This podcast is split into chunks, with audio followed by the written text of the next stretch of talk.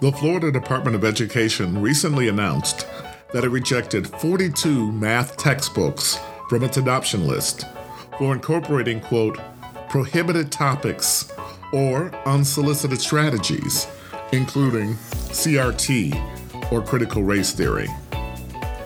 But further examination indicates that in most cases, it was references to social emotional learning, not race, that led to these rejections.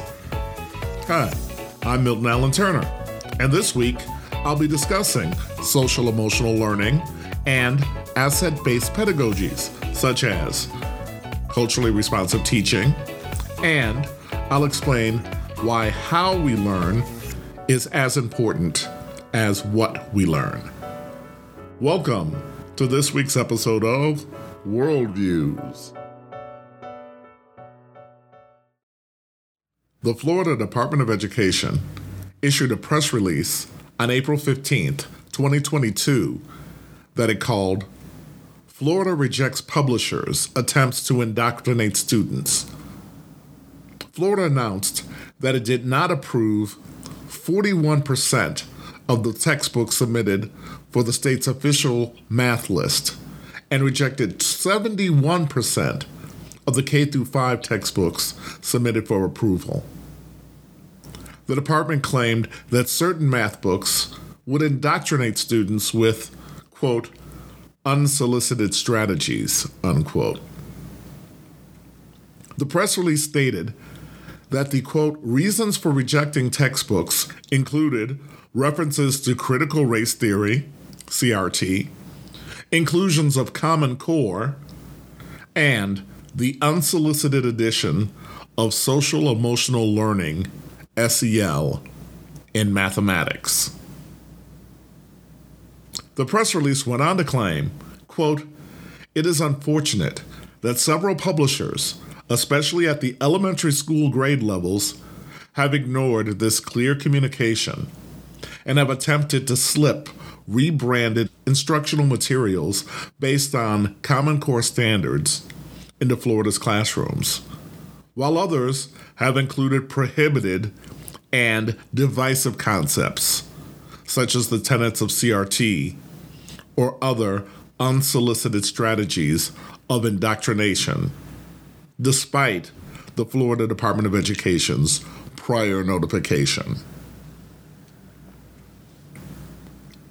However, a report by Dana Goldstein and Stephanie Saul of the New York Times on April 22nd, 2022, called A Look Inside the Textbooks That Florida Rejected, explained that, quote, prohibited and divisive concepts such as the tenets of CRT had nothing to do with these rejections. Goldstein and Saul reported that, quote, in most of the books, there was little that touched on race, never mind an academic framework like critical race theory. But many textbooks included social emotional learning content, a practice with roots in psychological research that tries to help students develop mindsets that can support academic success. Goldstein and Saul explained that social emotional learning is designed to develop five core skills self awareness, self management, responsible decision making, social awareness, and relationship building. This framework was developed by the Collaborative for Academic, Social, and Economic Learning, or CASEL, an educational nonprofit organization. Goldstein and Saul noted that, quote, until recently, the idea of building social emotional skills was a fairly uncontroversial one in American education. Research suggests that students with these skills earn higher test scores. They further explained that, quote, the textbooks that Florida rejected are filled with references to character traits like perseverance, and cooperation. A first grade textbook from the publisher Savvas Learning Company, formerly known as Pearson K 12 Learning, rep- repeatedly refers to the importance of, quote, effortful learning, learning together, and having a growth mindset. Goldstein and Saul also explained that, quote, high school books too draw from these concepts. A rejected geometry textbook from the publisher Study Edge prompts students to rate from 1 to 4 how willing they are to, quote, try new things in math, or to, quote, persevere when something is challenging. They observed that, quote, there are few references to race throughout these math textbooks, though publishers often took care to include word problems with ethnically diverse names and foods like empanadas. But this rejected McGraw Hill pre algebra textbook did include many biographies of mathematicians throughout history, almost all of whom were women or people of color. Ella Ceron wrote the article Social Emotional Learning is the next classroom target after critical race theory for Bloomberg on April 22nd, 2022. In her article, Ceron reported that, quote, social emotional learning, or SEL, addresses students' feelings and interpersonal skills as they learn.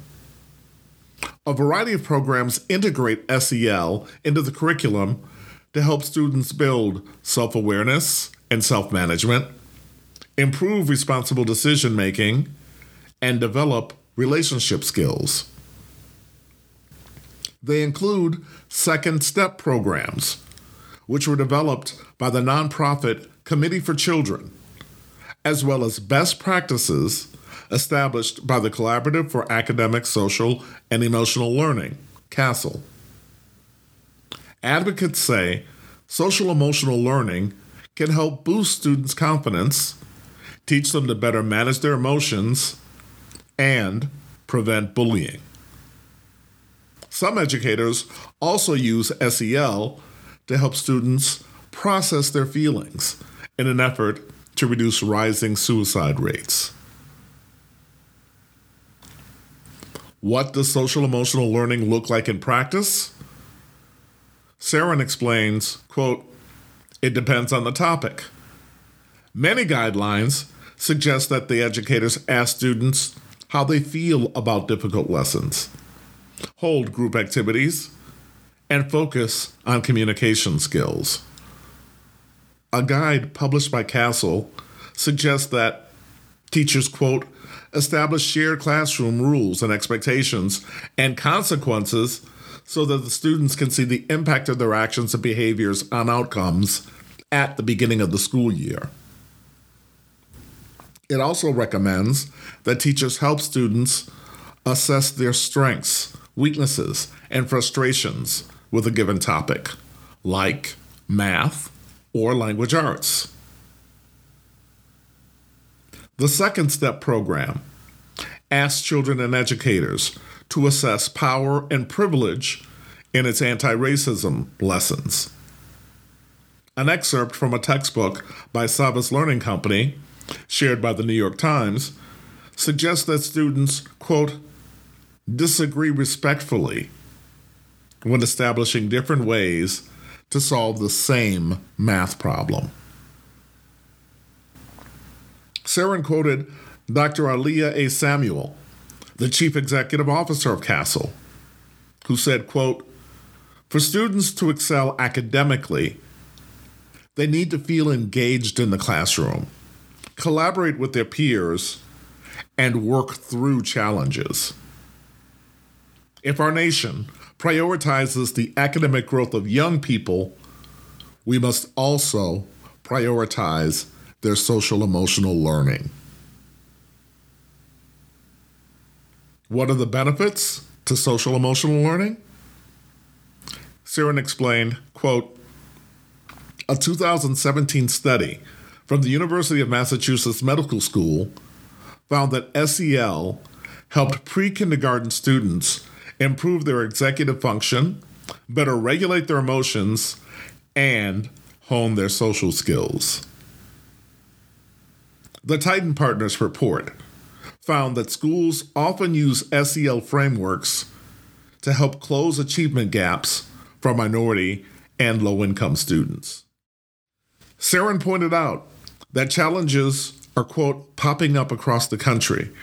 The Canyon School District in Salt Lake County, Utah, suspended its second step program in September and said that it would establish its own program to meet Utah State Board of Education requirements. The move followed pushback from the conservative group Parents of Patriots and from parents who claim that schools were using social emotional learning as a covert way of teaching critical race theory and sex education. In a press release, one Utah parent said any SEL program should be, quote, politically and ideologically neutral. Ceron further noted that, quote, other challenges to SEL have cropped up in Georgia, Indiana, Idaho, Minnesota, and Texas. In Oklahoma, a state senator in February introduced a bill that would ban schools from using funds for SEL education. Similar legislation has been offered in Wisconsin. The Florida Department of Education on Monday said it rejected 41% of proposed math textbooks on the basis that they did not adhere to state standards or included prohibited topics, including CRT and SEL. It's not about how you feel about the problem or to introduce some of these other things. Florida Governor Ron DeSantis, a Republican, said in a press conference about SEL being used to teach math. There's a right answer or a wrong answer, he said. But math in particular and education in general are not just about getting a right or a wrong answer. It's about the process and the journey as much as it is about the outcome. Why else would math teachers require students to show their work if all they cared about was the final product? How students learn is as important as what they learn pedagogy matters. This has given rise in recent years to increased research in asset based pedagogies. Instead of focusing on what students get wrong or what they lack, their deficits or liabilities, educators now often focus on what students get right, what they bring to the classroom, their gifts, or their assets. Education Week writers Madeline Will and Ileana Najarro discuss the differences between three types of asset based pedagogies in their article, What is Culturally Responsive Teaching? published on April 18th, 2022. The asset based pedagogies they examined in the article were culturally relevant pedagogy, culturally responsive teaching, and culturally sustaining pedagogy. Willa Najarro defined culturally relevant pedagogy as, quote, a way of teaching that fosters student achievement while helping students to accept and affirm their cultural identity as well as develop critical perspectives that challenge social inequities. They explain that there are three components of culturally relevant pedagogy. First, student learning, prioritizing students' intellectual growth including their ability to problem solve. Second, cultural competence, creating an environment where students affirm and appreciate the culture of origin while also developing fluency in at least one other culture. And third, critical consciousness, teaching students how to identify, analyze, and solve real world problems, especially those that result in social inequities against the marginalized groups. Culturally responsive teaching is defined as, quote, a pedagogy that uses students' customs, characteristics, experiences, and perspectives as tools for better classroom instruction. Students of color see themselves and their communities as belonging in academic spaces. The term culturally responsive teaching was coined by the researcher Geneva Gay in 2000, who wrote that, quote, when academic knowledge and skills are situated within the lived experiences and frames of references for students, they are more personally meaningful, have higher interest appeal, and I learned more easily and thoroughly. Culturally sustaining pedagogy is defined as, quote, a way of teaching that explores, honors, and nurtures students and communities' cultural ways of being. This approach considers the evolving identities and languages of students.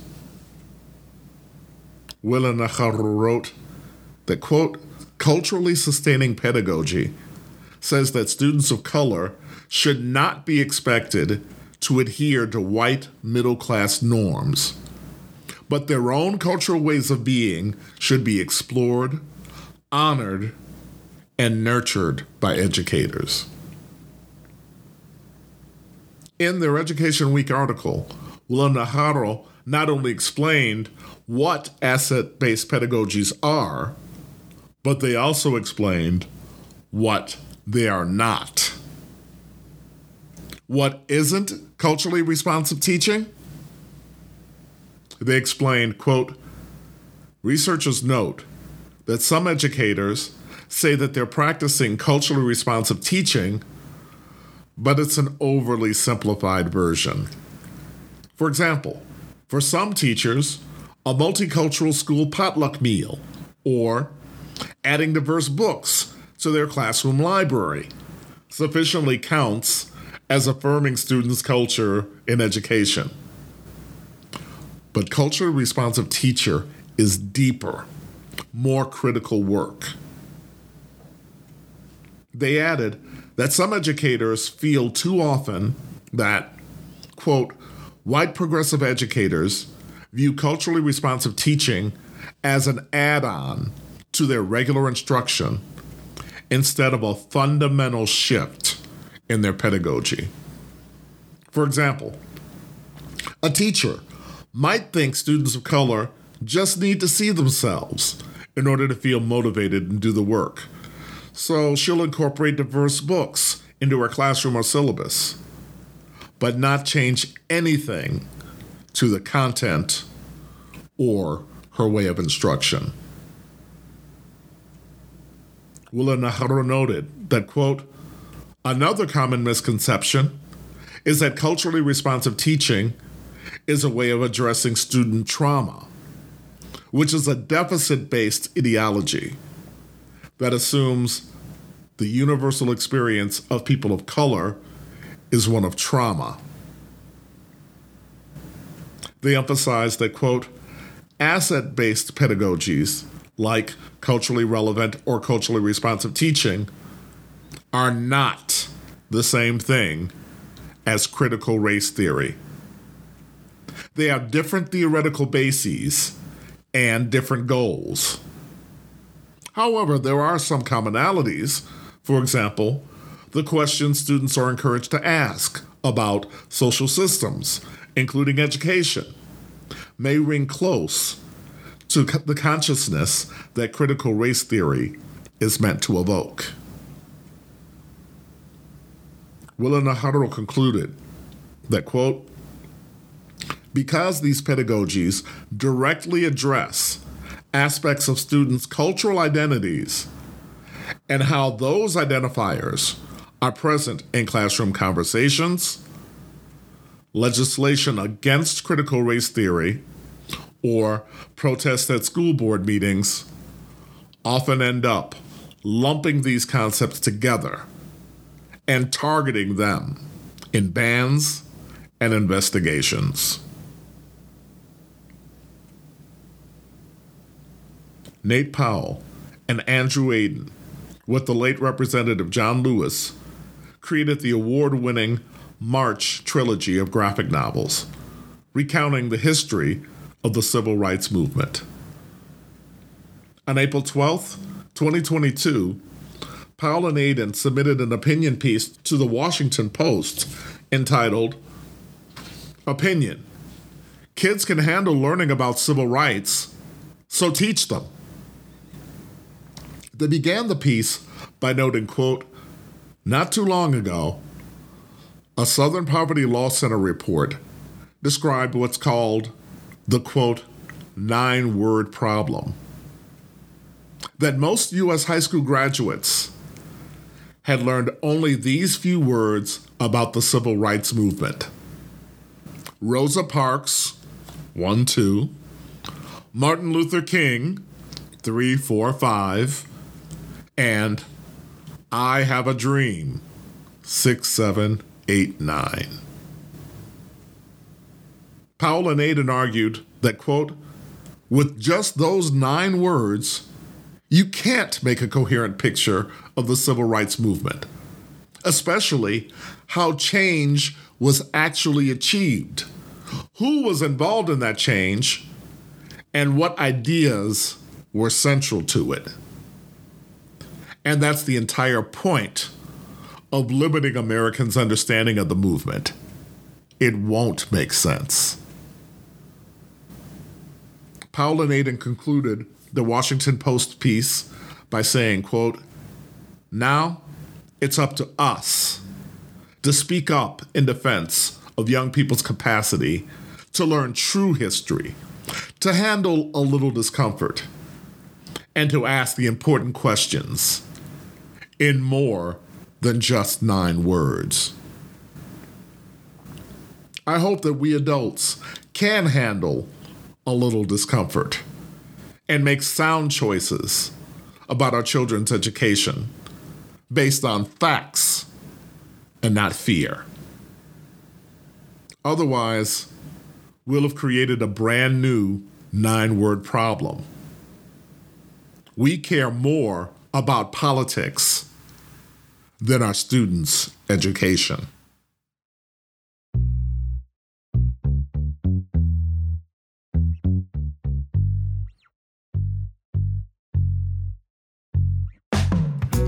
Listening. I hope you've enjoyed this week's show and that you found something in it to spark a deeper conversation, leading to greater understanding. I'm Milton Allen Turner, and I invite you to join me again next week for more Worldviews.